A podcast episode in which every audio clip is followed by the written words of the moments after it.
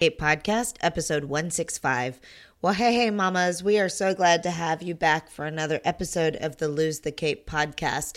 We talked for a long time, or I should say I talked for a long time because my co-host Nancy was not able to make this particular interview. She was traveling over the Thanksgiving break, but I talked for a very long time with our guest today, Jehava.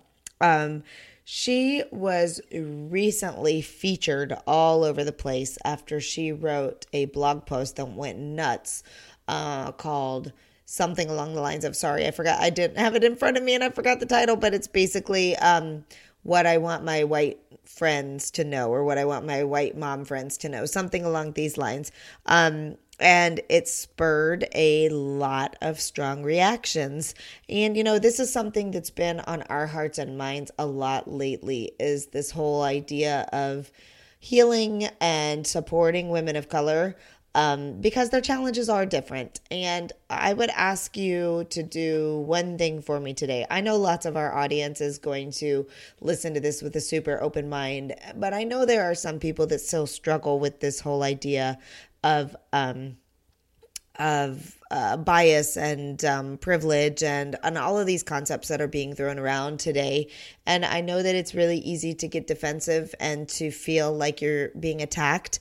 And I would just ask one thing as you listen to today's podcast. One, I would ask that you listen to it, especially if this is a topic that gets you a little bit fired up. I would ask you to listen to the things that the two of us say. But more importantly, I would ask you to listen to it with as much of an open mind as possible. Put defenses, mechanisms aside, and just try and listen and hear what's being said without jumping to the but response that a lot of people have. And I know that a lot of people have it because I used to have the same exact response. So I understand if this is a topic that gets you riled up, especially if you are struggling in life right now and feel like it's unfair that people, if you feel like people think that your life is easier just because you're white. So that all being said, it's really easy to get tripped up over our words and the things that we say. It's really easy in a conversation like this to say something that can be offensive to someone. So I also ask, number three, that you listen with an open heart, not only to hear, but to understand that we're having this conversation to try and do good, not do more harm. So if something is said that personally offends you or upsets you, I would like you to message me or send me an email at info@losethecape.com, and please let me know what was said and why it upset you, because we are really, really, really dedicated to this idea of bringing forth guests and ideas to help us think bigger and outside of what we are normally exposed to. But at the same time, it's not never our intent to be harmful or make someone feel upset or attacked. So that being said, though, please remember to try and listen. We are hearing a different perspective for some of us. For some of us, this is not a different perspective at all. And if you, if you don't need to hear this, then that's awesome. We hope that you'll listen to it and share it anyway, because maybe there's someone in your life that does. But all that to say, I don't know. I might be overly sensitive. I am overly sensitive. I get upset very easily, especially if I feel like I've hurt someone. So, this was just an opportunity for us to have a good conversation around a really tough subject and talk about things from a mom's perspective, period. Mom, women, just our perspective as things that are happening in our world, in our communities that impact and make life a little harder for our children. So all that being said, I may have just given 5 minutes of, disclosure that's not necessary. I don't know. I had a wonderful conversation with Jehava, and I really feel blessed to know her now. So I hope you feel the same after this conversation. But before we get into the interview, I do want to give a very special shout out once again to our sponsors for the Lose the Cape gift guide. If you have not checked out the Lose the Cape gift guide, you really ought to. There's some fun and very different ideas in it this year, from books to beauty products to things to help make your life easier as a mom in terms of like quick lunchbox, healthy lunchbox ideas, and I mean all kinds of fun stuff, plus just products that we picked out that we enjoy using that make our lives easier. So head on over to losethecape.com. You can click on the big banner at the top of the page that says the 2018 gift guide, or you can go over to the show notes of this podcast episode, because I'm sure you're going to want to figure out how to follow Hava all the places where she is. And that will be at losethecape.com/podcast/165. Also, we are going to have just one, maybe two more episodes this year, and then we're going to take a short break and come back with to you in mid-January. So during that time frame, you can catch up on all the wonderfulness that you have missed out on over the last year if you're new to us. So I hope you will head over to losethecape.com. If you go to the podcast link, you can look at all of our previous episodes. There's been some great ones out there. And actually, one of our upcoming episodes is going to be a highlight reel of our favorite episodes. So stay tuned for that. All right. So we're going to get into this episode now. And again, just know that it is recorded with love and with the intention of us just thinking about things from somebody else's perspective, period. So hope this is useful to you, and we look forward to your feedback. You can join us on Facebook in a closed group for moms who want to talk about stuff like this without judgment. And we are just under Your Mom Squad if you want to look us up on Facebook. All right, thanks. Have such a great day and enjoy the show. Welcome back to another episode of the Lose the Cape podcast. I am your host, Alexa Big Wharf. I do not have my sidekick co-host, Nancy Cavionas, with me today. She is traveling for the Thanksgiving break, but I know she is very bummed to miss this interview because it's something that we've been talking about for a while. We have a special guest today, Jehava Brown, but she goes by Hava. She's the creator of Only Girl for Boys, a lifestyle motherhood blog that shares tips on parenting, recipes, and travel. She lives in Pennsylvania with her husband of 13 years and their 3 boys, so that's fun. She loves to encourage women in all stages of their lives while creating a community to share stories and experiences. So basically the perfect fit for the Lose the Cape community. Welcome to the podcast, and thank you so very much for being with us today. Thanks for having me. So she really jumped out to me because if you've been following along with the podcast for a while, you know that we've been making a gradual shift to talking about topics of social interest and kind of activism and things that are, I'd say, a little bit more, I don't want to use the word important because I never want to downplay how important it is for moms to have a place to talk about how stressed they are and all of those kinds of things. But I guess I'll say just more socially important, I guess. Anyway, I saw her post pop up on my Facebook feed. She was featured in Scary Mommy, and she wrote an article called Dear White Moms, This Is What I Want You to Know. Is that what the title was? I don't have it right in front of me. But it jumped out at me because Nancy and I have been talking about this whole thing a lot lately, about the whole, the really intersectionalism of women and how intersectional our issues are. I've been reading Keep Marching by the founder of Moms Rising, and she really talks a lot about how when one woman does better, we all do better, whether it's a woman of color or a woman Asian descent or whatever. Like, our issues are intersectional. If one of us is making more money, we're all making more money. If one of us is not being mistreated in the workplace, we're all not being mistreated in the workplace. And like, how this whole conversation on that, and then this whole conversation that's really come about in light with the elections and the disappointment and the heartbreak that I've seen expressed by a lot of women of color who don't understand what white women did in the election, as one thing, you know. But then, of course, there is the really heartbreaking one, which I did not tell you before we started this interview, but I lost an infant. So as a grieving mother, like, anytime somebody loses a child, like, I am in it. And this whole idea of moms, I'm getting teary-eyed now, this whole, mothers who have lost their children, and some of them for no other reason than being Black. And that's so sad and scary. Yeah, it is. And yeah, so I'm sorry. I'm going to stop now because I want to talk to you, but I wanted to give that background to people. I also want to give the caveat that we said before we started this, that this can be a very, it can be a touchy topic. It can really be a touchy topic. And I understand it from a multiple facets, but from what I've talked with you so far, I can tell that it's not going to be a difficult topic for today. And I'm excited to pick your brain really, because for me as a white woman, like I want to be aware. Yeah.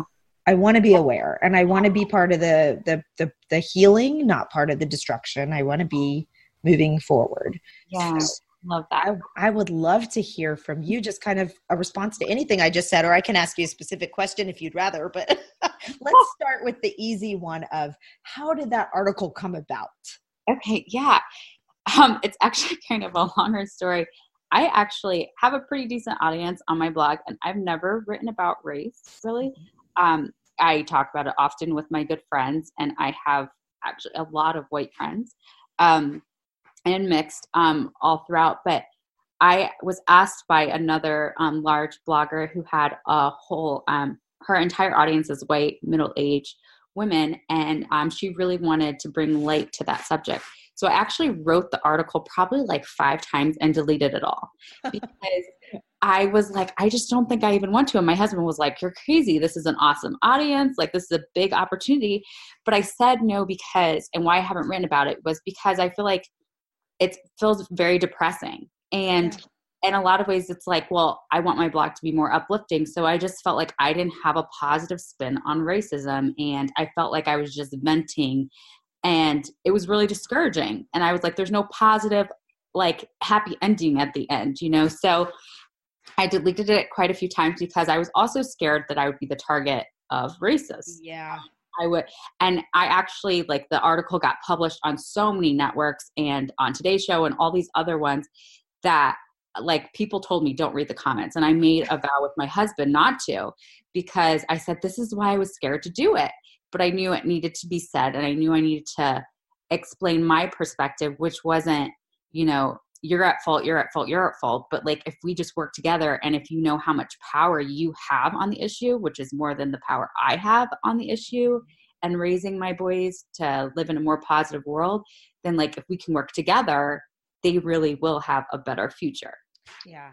I think that's so true. I mean, just to be completely like clairvoyant or not, that's not the word I'm thinking.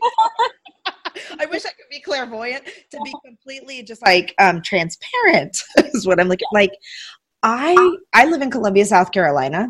We have a very diverse community. I would say the majority of the time I am the minority. Wow. And yeah, and it's like, so it's a different experience for me when my son loves basketball. He plays basketball. He is usually the only white kid on the team or maybe one of two, you know, so we have, it's kind of fun actually, because I get to feel like I get to experience it from a different perspective. And so I feel like that's a blessing because we have the opportunity to see things differently, but can also be a curse because there is a lot of embedded racism in this state, in the South in general. And sometimes it's easy to pretend like racism doesn't exist because we have a larger diversity, you know, but when I look around at my inner circle, it is still largely white, middle-aged, middle-class women. Our whole audience falls largely in that category.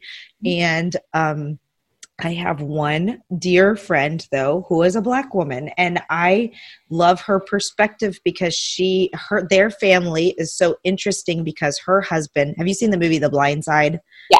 Yes. So her husband is basically very similar situation. Like he was adopted as a teen by a white family, raised in, and so he has his two families. And And so they're like the least racist people you could ever come across. Yeah. But he gets profiled all the time, like going into their neighborhood, going into the family business that they own, going into the store, whenever. So it's been interesting to hear her perspective. Mm-hmm. And after one of the many shootings of one of the teens by a police officer, you know, she really like bore her soul on social media about how even her husband, and to hear it coming from a friend, to hear her basically give a plea that says, please understand, we need people to make a big deal about this. Exactly. Yep. And I think that's when my eyes really got opened to the whole idea, because it was my friend who was now saying, you know, and but to me, I mean, okay. So my next question for you would be, how have your friends in your inner circle reacted to this post? Yeah, so you're talking about it. Yeah, well, I should say too, I spoke a little bit about it in the article, but how I grew up is a little bit different too. I've been in all white communities and in all black communities. And where I live in Pennsylvania, and I used to live in Indiana, was in an all white community. And like, it's hard here. There's not a lot of minorities, even though my friends are still pretty diverse. It's still very, like, most of even my white friends only have white friends. Right. Do you know what I mean? And I'm still their only black friend. But something I think that's changed the older I've gotten is now I'm part of it is like, I would say in high school and college, a lot of times I was scared to talk about the real issues, but I was like, you're really not understanding me, because people tend to, at least my observation was, my white friends would tend to almost feel like I was attacking them when I'm just talking about a random white person on the news. So I didn't understand like why they felt attacked. Like, you're not racist. I'm just talking about this racist person. So now all of my friends, I would say in my life, we have these conversations, like, and it's very freeing. It's just, it's part of me. If you're asking me how I am, I'm not only going to talk about, you know, roses and blueberries. I'm going to be like, you know what? Like, the stuff on the news is made me sick today and I'm really struggling, you know?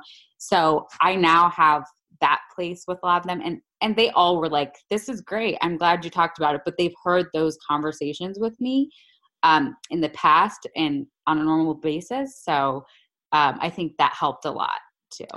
Yeah, that's a really good point. I mean, I think conversations are where it has to happen between people who know and understand each other. And we interviewed somebody, and I can't remember who it was. They were talking about a project that a major company did where they brought in two people from very different backgrounds. Like, one of them would be, you know, a black gentleman, and one would be a white known racist guy or whatever. They're not allowed to say anything to each other. They have a task that they have to, or they can say stuff to each other, but but their goal is to complete this task, like building a bar or building something they had to build, right? Maybe you've heard of this thing.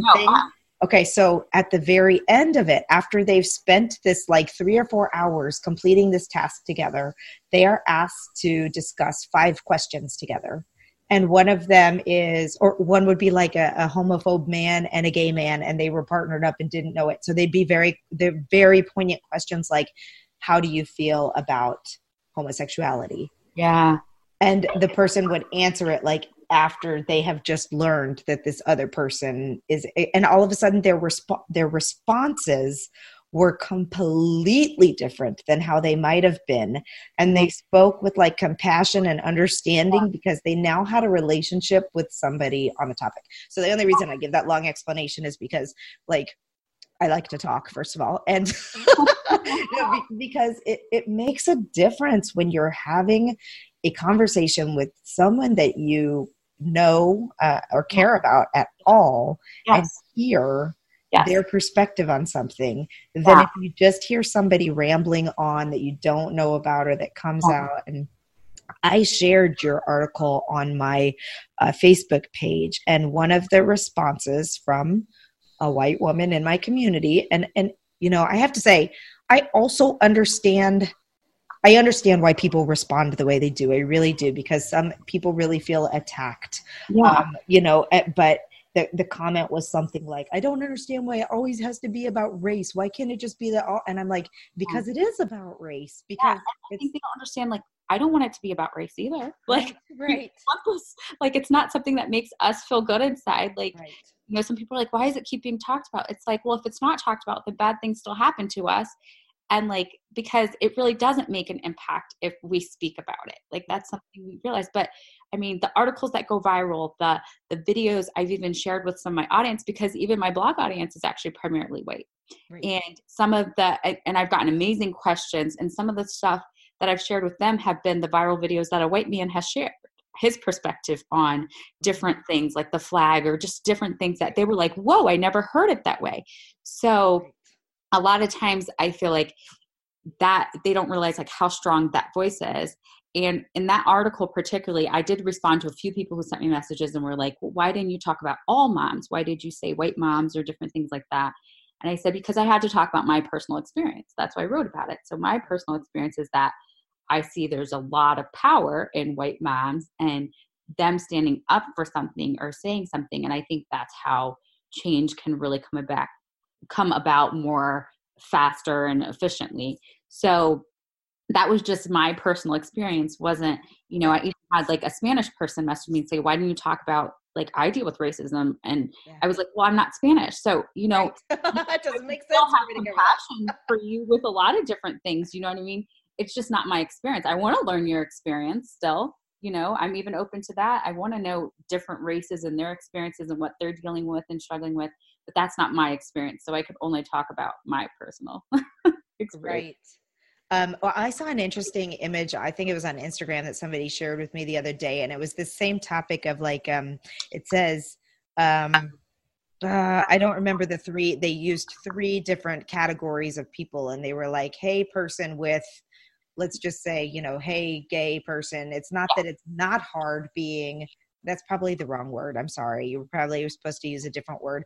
And this is, I would say, I'm going to interrupt myself here to say, this is also another challenge is because I think a lot of people want to have conversations and they're afraid to have a conversation because we get attacked on terms. And trust me, I don't want to use offensive terms. I want to use the term that is accepted by the community.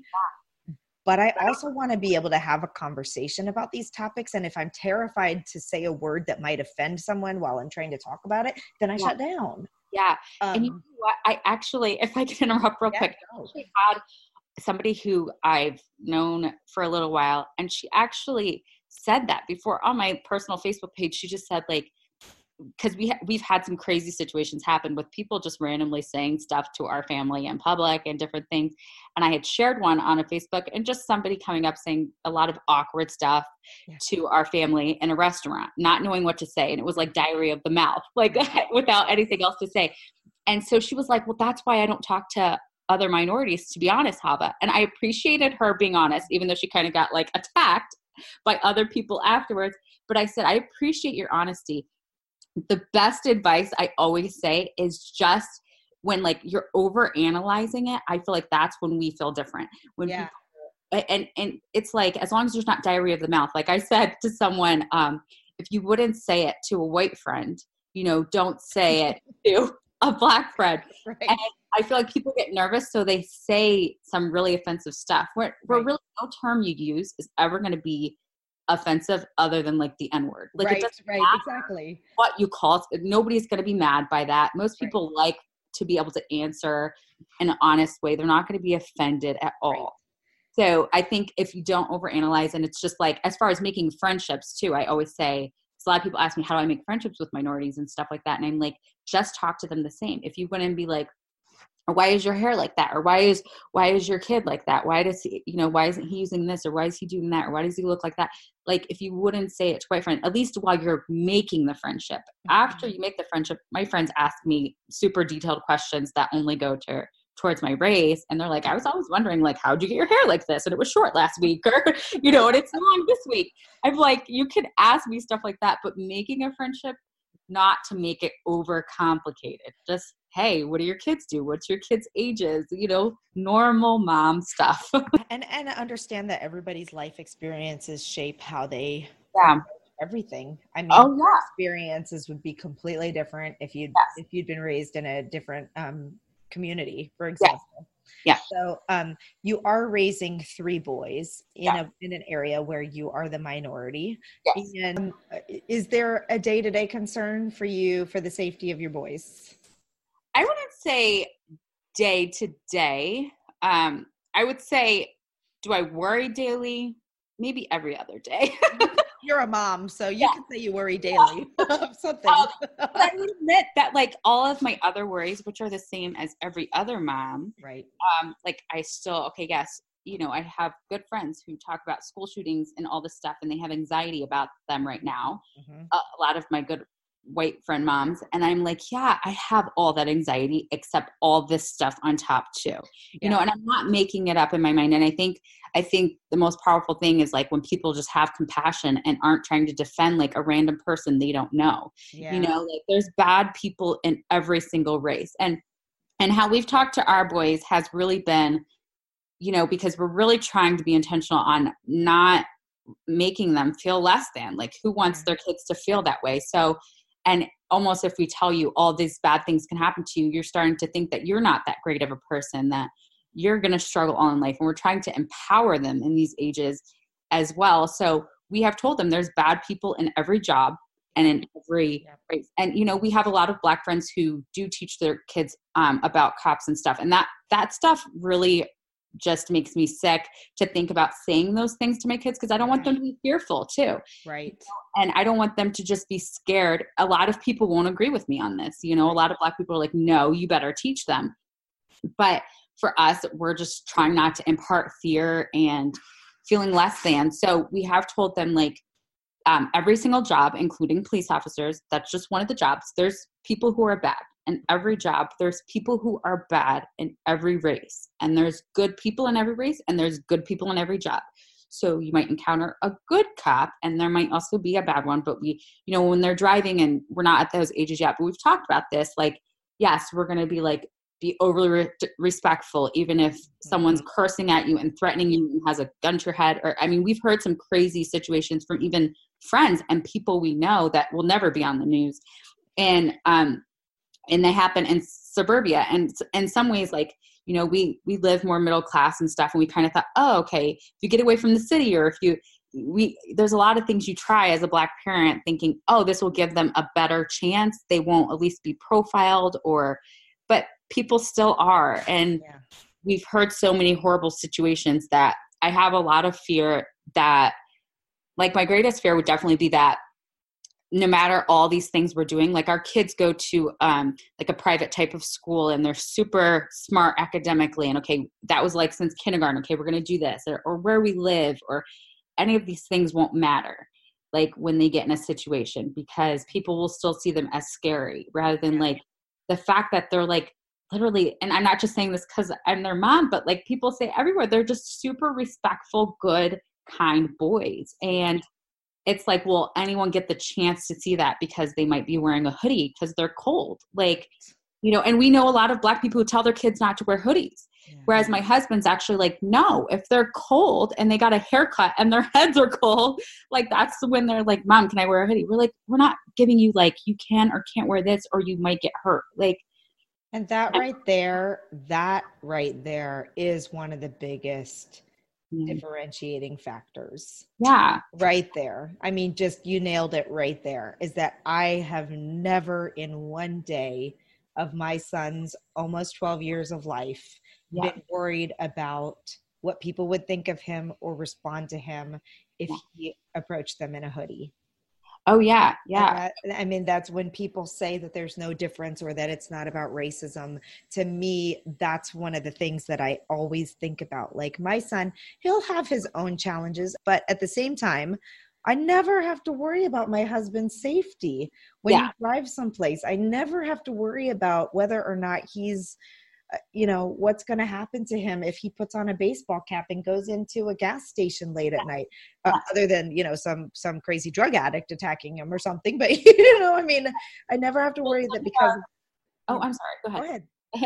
Some of our actual best friends, they live, they're a Black family, and they are very well off and live in an all white community. And she and her husband actually made, like, a pact that no matter what, and they have girls, but they decided no matter what, when he leaves the house, he changes out of sweatpants and stuff. And he is like a high exec and stuff. But she said, because of, like, we're not taking that chance. And we've heard them have the conversation. My husband doesn't fully agree. He's like, I'm going to wear what I want to wear. Yeah. And sometimes I get scared about that. I'm like, maybe you should change. Like, because my husband wears a suit for work, but at home he wants to wear sweatpants and run pocket, and it's no big deal. Like, and, but like he puts on, her husband puts on a collared shirt when he leaves the house. Wow. Because he will be viewed differently. And if my husband gets pulled over and it's not just cops, it's just how he's viewed when he goes into Target. If he's wearing a suit, my husband gets respect and people smile and they treat him very differently than when he's dressed down. And people seem to think he's a threat. And we've seen this firsthand in facial expressions and different things. Same thing if my boys are wearing polos, and like, I shouldn't feel like that. I have to always dress my family up, and we fight that, not trying to fall into that, but it's kind of like, okay, what risk are we taking if we don't, you know? So it's hard. It's hard that there's all these other factors we have to think about every day. That's like going to make them the safest possible so that people can actually like try to get to know them. I think the thing that I would like, especially if anybody's starting to feel defensive, because I know it happens. I see it happens. Anytime we have these conversations, I feel people get really defensive and say, well, that kind of stuff happens to my husband too, or he can't get a job anymore because of blah, blah, blah, or yada, yada. If people start feeling defensive, and this, when I interrupted myself before, the thing on Instagram, I don't remember who the three categories were, but it was basically saying, no one's saying that it's hard to be X. We know it's hard to be X. We're not taking away from you, but you don't, you know, but whatever the but was. I don't want to diminish what the but was, but basically saying that, just step back a second and say, I'm not saying that because your life has never been, that your life has never been difficult, because mine is difficult for these reasons, right? And I think that's the important thing to remember, is that we're not having a, let's get all riled up and defensive about how, you know, hard my life was like when we did so-and-so, and, you know, because it's not that. It's about opening up the conversation so that you can hear a different perspective, and then say, you know what, maybe next time I'm in the Target and I see a black dude in sweatpants, I'm not going to run the other direction. I'll smile at him. Because people have like held their purses tighter. Are you joking? Like, I'm afraid of all men when I'm out by myself, I have to say. So, except for the really old ones. But I mean, that's a good point what you said, because I always think, you know, I think sometimes what the Black community, and this is kind of speaking for a lot of people do struggle with, is not understanding the defensiveness sometimes, because we're thinking, okay, the defensiveness usually are towards stories of people that neither one of us know, but this is what happened. So why is it, you know, defending a stranger? That's just like a bad stranger. It doesn't mean you're a bad person, or that we even think that you're a bad person. Right. And what you said is so true. Like, everyone has really bad experiences in life. Life is hard for so many people, and it doesn't mean one experience is worse than the other. It's just trying to understand other people's experiences that aren't like yours, and having compassion and sympathy for those. If you don't understand them, that's okay. Like, I might not understand your experience that has nothing to do with race. Right. You know, like, I haven't lost a child. It doesn't mean I still can't have compassion and hear what your reality is. I don't have the right to really tell you that's not your reality, right. But like, your life is hard. My life is hard. You know, let's just hear each other's experiences and support each other through that. That's so true. And I forgot to ask you this. I kind of wanted you to touch on, what were some of the things that you pointed out that you wanted your white friends to know? Just to everybody to speed who hasn't read the article. Yeah. I remember. Let me pull it up real quick. No, just kidding. It doesn't have to be what's in the article, but in general, like, what are some of the key things that you, and I think we've touched on some of them, just, you know, that understanding and listening and.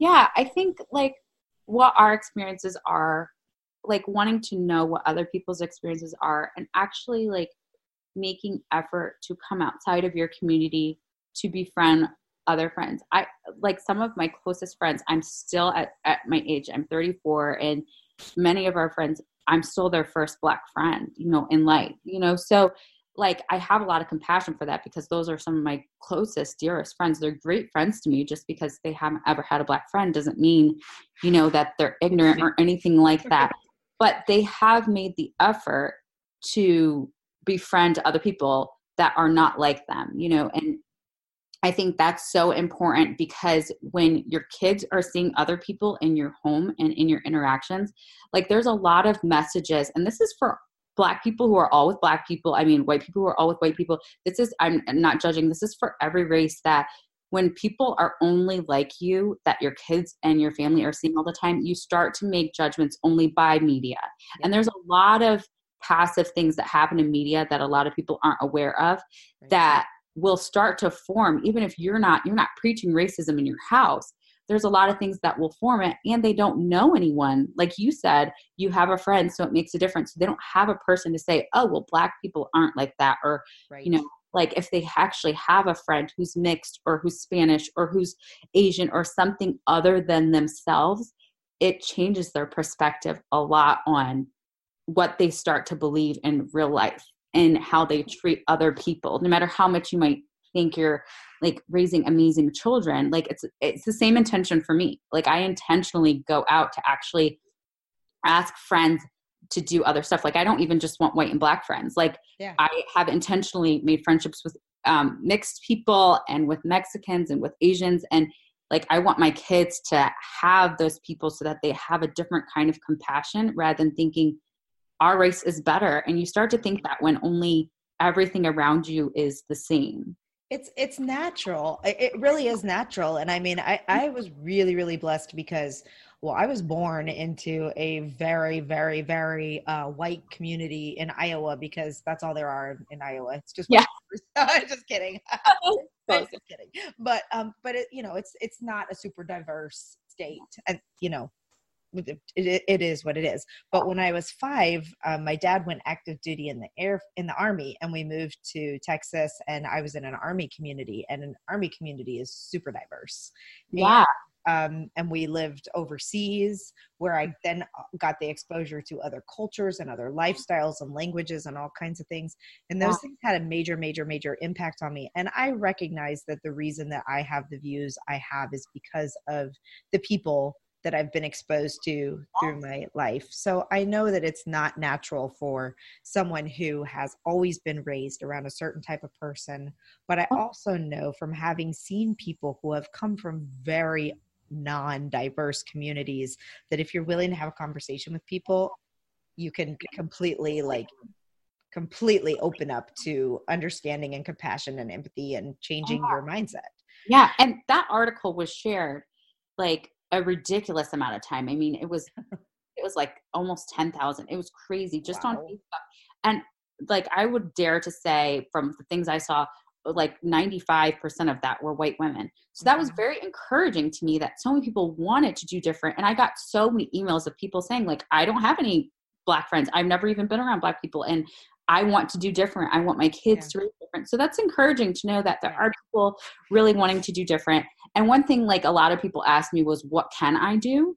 And like, I know a lot of people who say, oh, I keep away from social media or different things, but sharing stuff, like that is the impact. Like when you share different things that are happening, even if you might not fully believe the story or whatever on the news, just different things that are happening racially, when you're sharing and bringing up those topics, you're reaching a whole group of people who might also think like that. And they're going to be like, oh, I actually want to do something. Or when you speak out of injustice, if you see it in the store, if you see someone treated wrong and you actually do something, don't be scared you're going to be, offend somebody, but you're really just like, okay, this is the right thing to do in this situation. I mean, that's what happened with those guys at Starbucks or, yeah. I don't know if you remember that, but like there was a ton of white people who videotaped it, and then a white guy stood up and said, and stop doing this. This is, and that's why it made a difference. So when you see your power and you're doing something about it, and he sat there and watched and was like, wait, what are you guys doing? You're kicking these guys out. This isn't right. Right. That, it's just using your privilege to be able to make a change in any race or anything. Right. Any bad situation that you see. But I do think social media has a huge impact. And I think that's an easier way. You're not even having to go out and do anything, but like sharing articles that open up people's minds to think about these things. And the videos, you've said a couple of things. I want to come back to the videos in a second, because that's such a true thing. But it's like sharing the videos about animals that are loving different kind of animals or anything. Some of the most impactful videos that I have seen about a year ago, I think it was after maybe Charlottesville, maybe something. I'm not sure. It was after a pretty negative experience, a very racially charged experience. There was and you may have seen this one, there was a video put out and it had an older black gentleman with dreadlocks. And he says, hi, my name is whatever his name was. Mm-hmm. I'm whatever age old. My favorite animal is a cat. I hate spiders worse than anything in the world. And he was just like, it was amazingly done because you're just seeing this man who you might immediately form a stereotypical impression of. And then you see him squealing about a spider. And you know, I love warm hugs like Olaf or whatever. And you're like, it changes you. It changes your perspective. Yeah. You start. You make relationships, you realize like how much you're the same. Like me and my friends don't sit around and talk about race. Like, you know, like once in a while we'll bring it up, but still it's everything else that we're exactly the same on. We're all raising toddlers or kids around the same age and marriage is the same. It's hard for everyone. And we're, even though we're both black, like we're from very different backgrounds. So we're both, even our perspectives on race are different sometimes. Yeah. And people don't expect that, you know, it's so many different things that we all have in common, like the struggles of parenting. I don't feel like cooking dinner tonight and how, like my kid's not sleeping through the night. I mean, those are the things we're normally talking about. And when people make relationships, it goes to show you how much we're the same. And then I think that does help not making those scary stereotypes that people would put on my kids, you know, without actually waiting for them to open their mouths and speak. What would you say to the people with the hardened hearts on both sides? Yeah. There are jaded people on both sides. And I will give you a little story. My son, who is probably the least racist person I've ever come across in my entire life. Sometimes I don't know if he knows he's white. But he's beautiful. He's loving and kind and just all he wants to do in the whole wide world is play basketball and listen to rap music. And, because, you know, that's like his world, right? And it's whatever, you do you kind of thing, right? Well, he was at school the other day and a kid who doesn't know him, I don't even remember how he didn't get picked to play on the basketball team. And one of the kids told him it was because he was white and white kids can't play basketball. Mm-hmm. And, it led to a little conversation. The word racism was thrown around. I mean, they're 11-year-old boys, so, you know, and then somebody told him that he's racist because all white people are racist. Oh, yeah. Wow. The bad part about this situation is that it took my son to a place where he doesn't think about, you know, he doesn't go there very often and it hurt his feelings. But the good thing was that it opened up an opportunity for me to say, listen, bud, there's a reason why some kids are raised. A lot of bad things have happened. You know, I gave him the spiel, like bad things have happened that have impressed his parents' lives, that have made them say things that he's just repeating what he's heard. It's like, you know, you're not racist. The worst thing you can do is to make this a big issue. Instead, you need to think about why that kid might think that and what's going on in his world that would lead an 11-year-old to say something like that. But there are a lot of people who are just taught things from the very beginning and their hearts are hardened. They don't have exposure. They don't have, do you have any advice or thoughts on this? Yeah. Well, I think that a lot of times too, like that's kind of what I talked about in the article is like, so many parents, we don't realize like how many passive comments we say in our house. Like even me and my husband are, you know, and it's not particularly towards white people, but you know, there might be a joke even on a movie or whatever, like about any other race, you know, and they're minorities, but you know, it's like my kids might hear us say that, or, okay, we're not watching what we're watching on the news and the news is saying different things. Like we kind of keep our kids more away from the news. And like, and everyone has different perspectives on that, but I think we have to be so aware of like what messages we're teaching passively in our homes and like making sure we're really watching our mouths. I mean, hey, if you have prejudice and stuff, talk to your husband about it after your kids are in bed. But if you want to raise more positive kids, I think we have to watch that. Cause I think at like 11, like my son is about to turn 11 next week. And he literally the other day I was asking him something about school and I was like, what does he look like? And he's like, well, they have brown hair and brown eyes. I'm like, Zion, what color skin are they?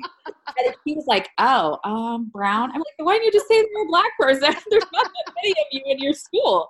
But to him, like, I love that. I love that he's like, wait, I don't lead with descriptions on skin color. But I'm like, there's not that many of you. Like, you know, that would have been easier to figure out who you're talking to. But I love that. And I think a lot of it is pressed down on parents. And if we actually take the responsibility of that and realize that how we're teaching it makes a difference, but also, yes, on both sides, people have dealt with, like, I did get some emails of people who were white and actually grew up in all black communities and felt like they dealt with a lot of prejudice and racism there too.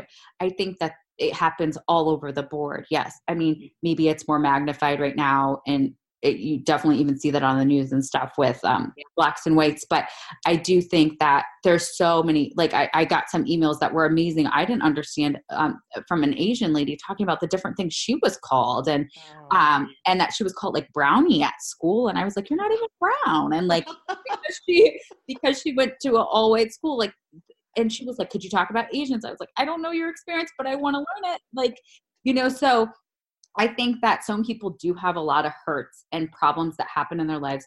And I think that's in general. And I think as parents, like, all we can tell them is like, and I tell my kids this about bullies, like has nothing to do with race, but I'm like, you have no idea what their home life is like. That's what I tell them. And most kids that are mean, and telling your son that is being mean. So any kid that is mean like that, it's coming from a place of hurt. You just don't know what they've experienced and who has said something to them or anything like that. So I usually just teach like compassion in that, like to just be compassionate, but you don't have to hang out with them. Like it, just because it's a black kid and you want to know, there's other nice black kids you can hang out with. You know, if this kid's being mean to you, just the same thing with my kids. I'm like, there's little girls who have said to our son before, I don't like black people.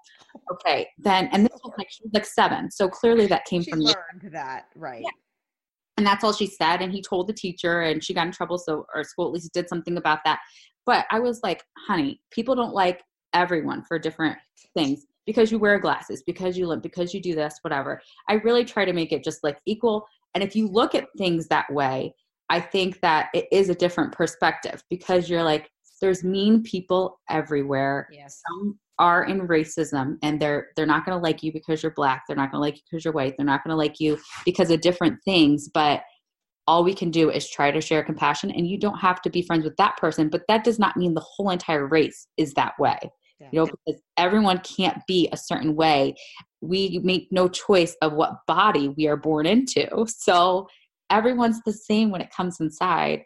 So pick a new friend. That's really good advice. And I think, you know, it's kind of funny because, well, you're almost 10 years younger than me, but there's definitely been a huge shift. I think there is a huge shift happening. I mean, in the military, we used to joke about it being the newer, nicer military. And I think that like we're shifting to newer, nicer, like community in general, because when I was growing up, it was all like, suck it up, you know, get, you know, move on, toughen up, don't be. And I think we're really opening ourselves now to talking about things like that, like being kind and being loving and being accepting and all those. And I think you've pretty much nailed it on that. It really does start with conversations in the home. Yeah. It comes with that awareness. Of what you're exposing your children to, what you're talking about in front of your children, how you're talking about it, what you're exposing them to. And then it also comes with saying that, you know, just because this is the way we did it or the jokes that we said, or, I mean, when I was a kid, it was totally normal to call somebody retarded as just like a normal, like, oh, all you're so retarded. All the time. Now we know that is not socially acceptable. So just because you always used it doesn't mean you should keep using it.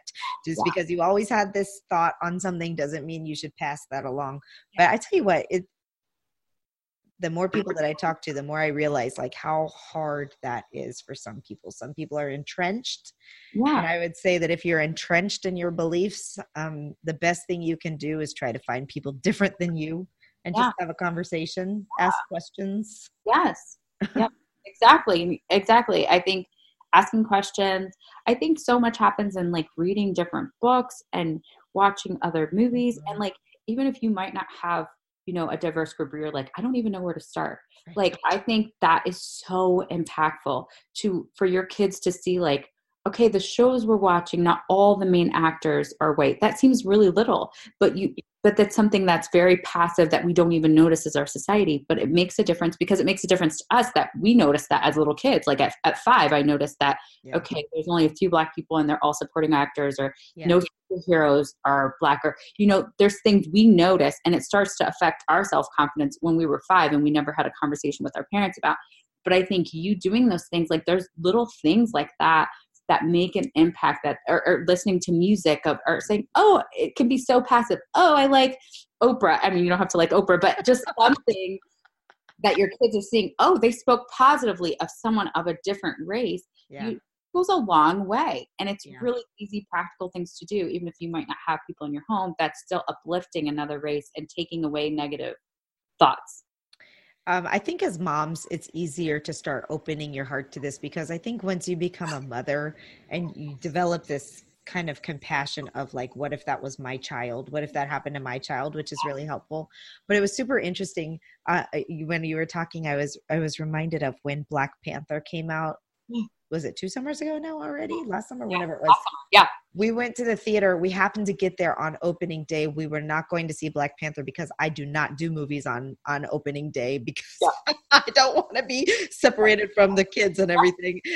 But I was like, I can't even explain the emotion that I felt.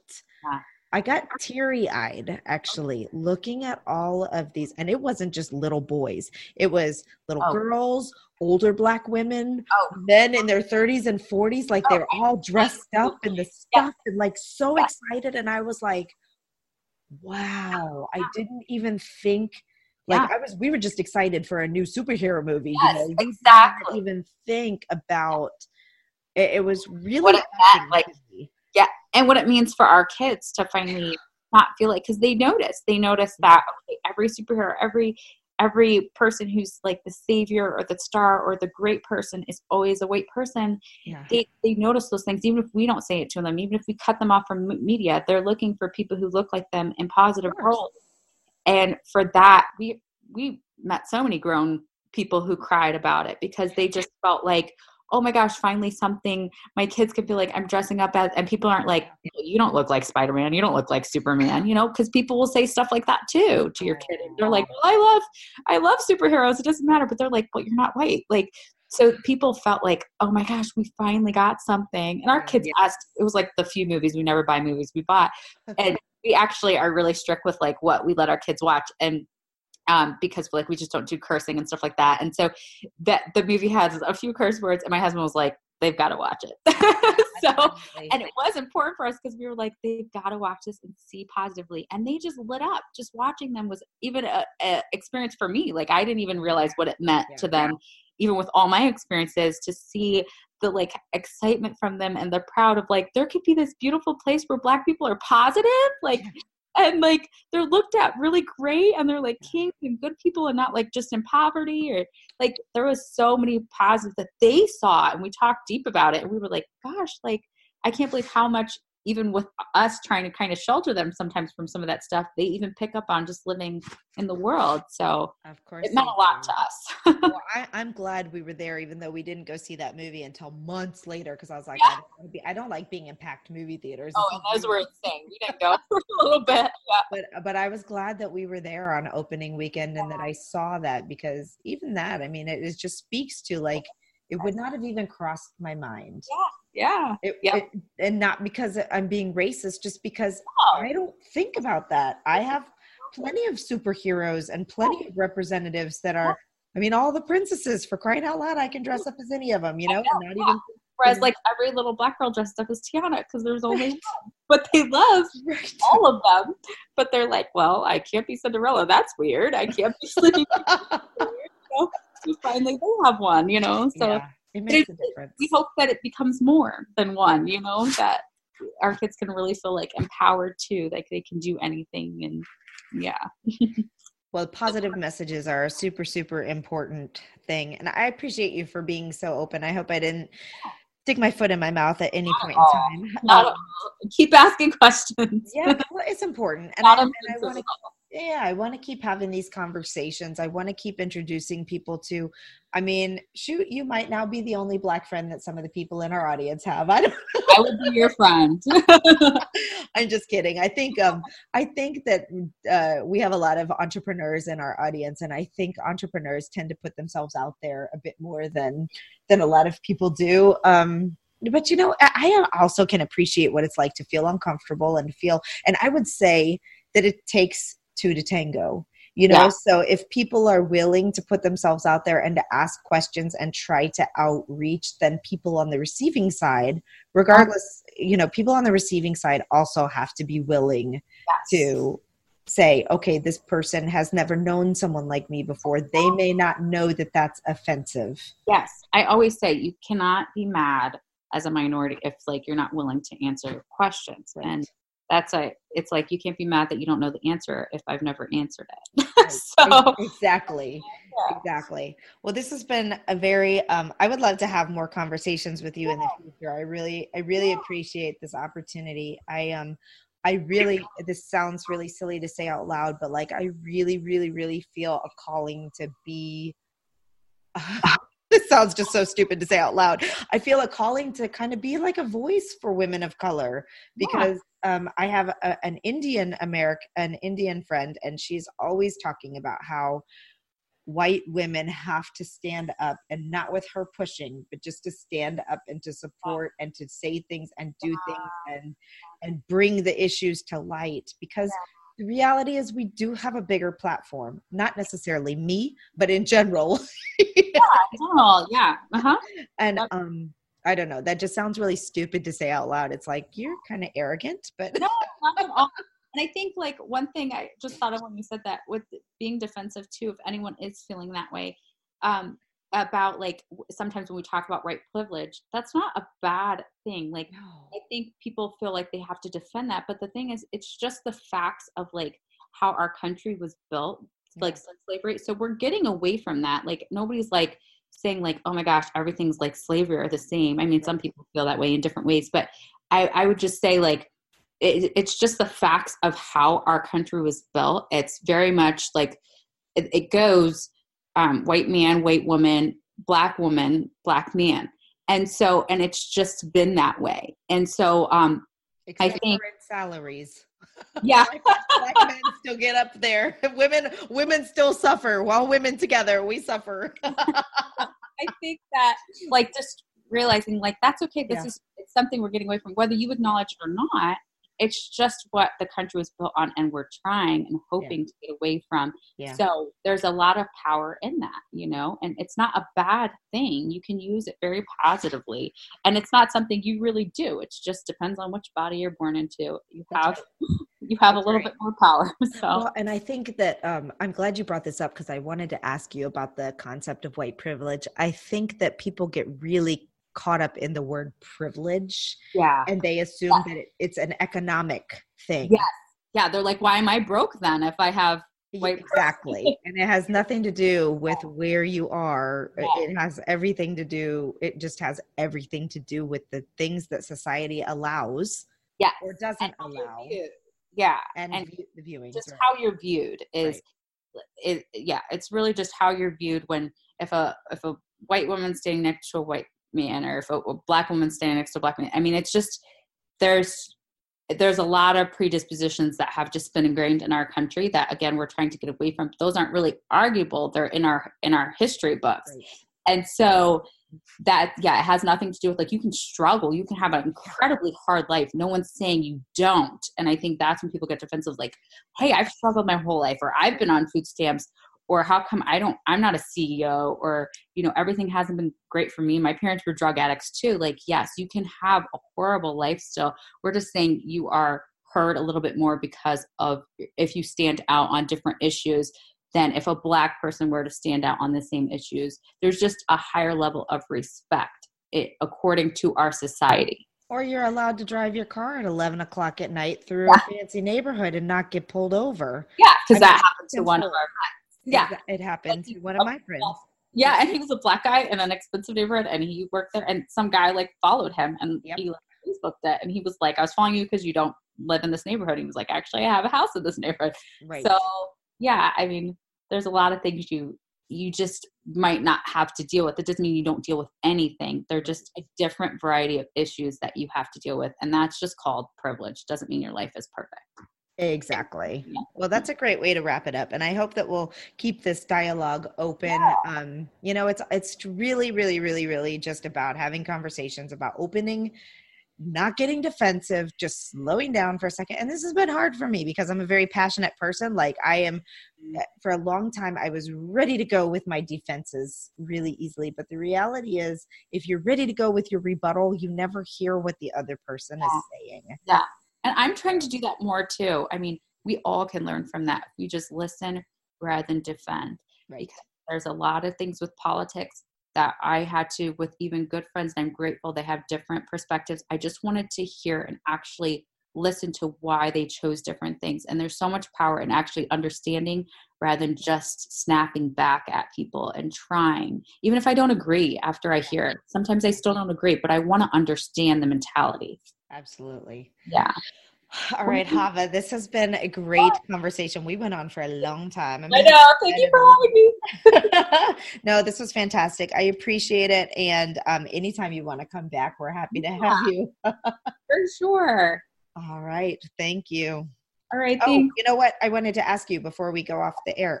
What's your blog address so people can follow you? It's Only Girl for Boys, and it's Only Girl, the number 4, and then it's Boys with a Z. That's kind of how it's spelled. Yeah. So, and that's on Instagram, my website, everything. Yep. Only Girl for Boys. Awesome. Thanks so much. Thank you.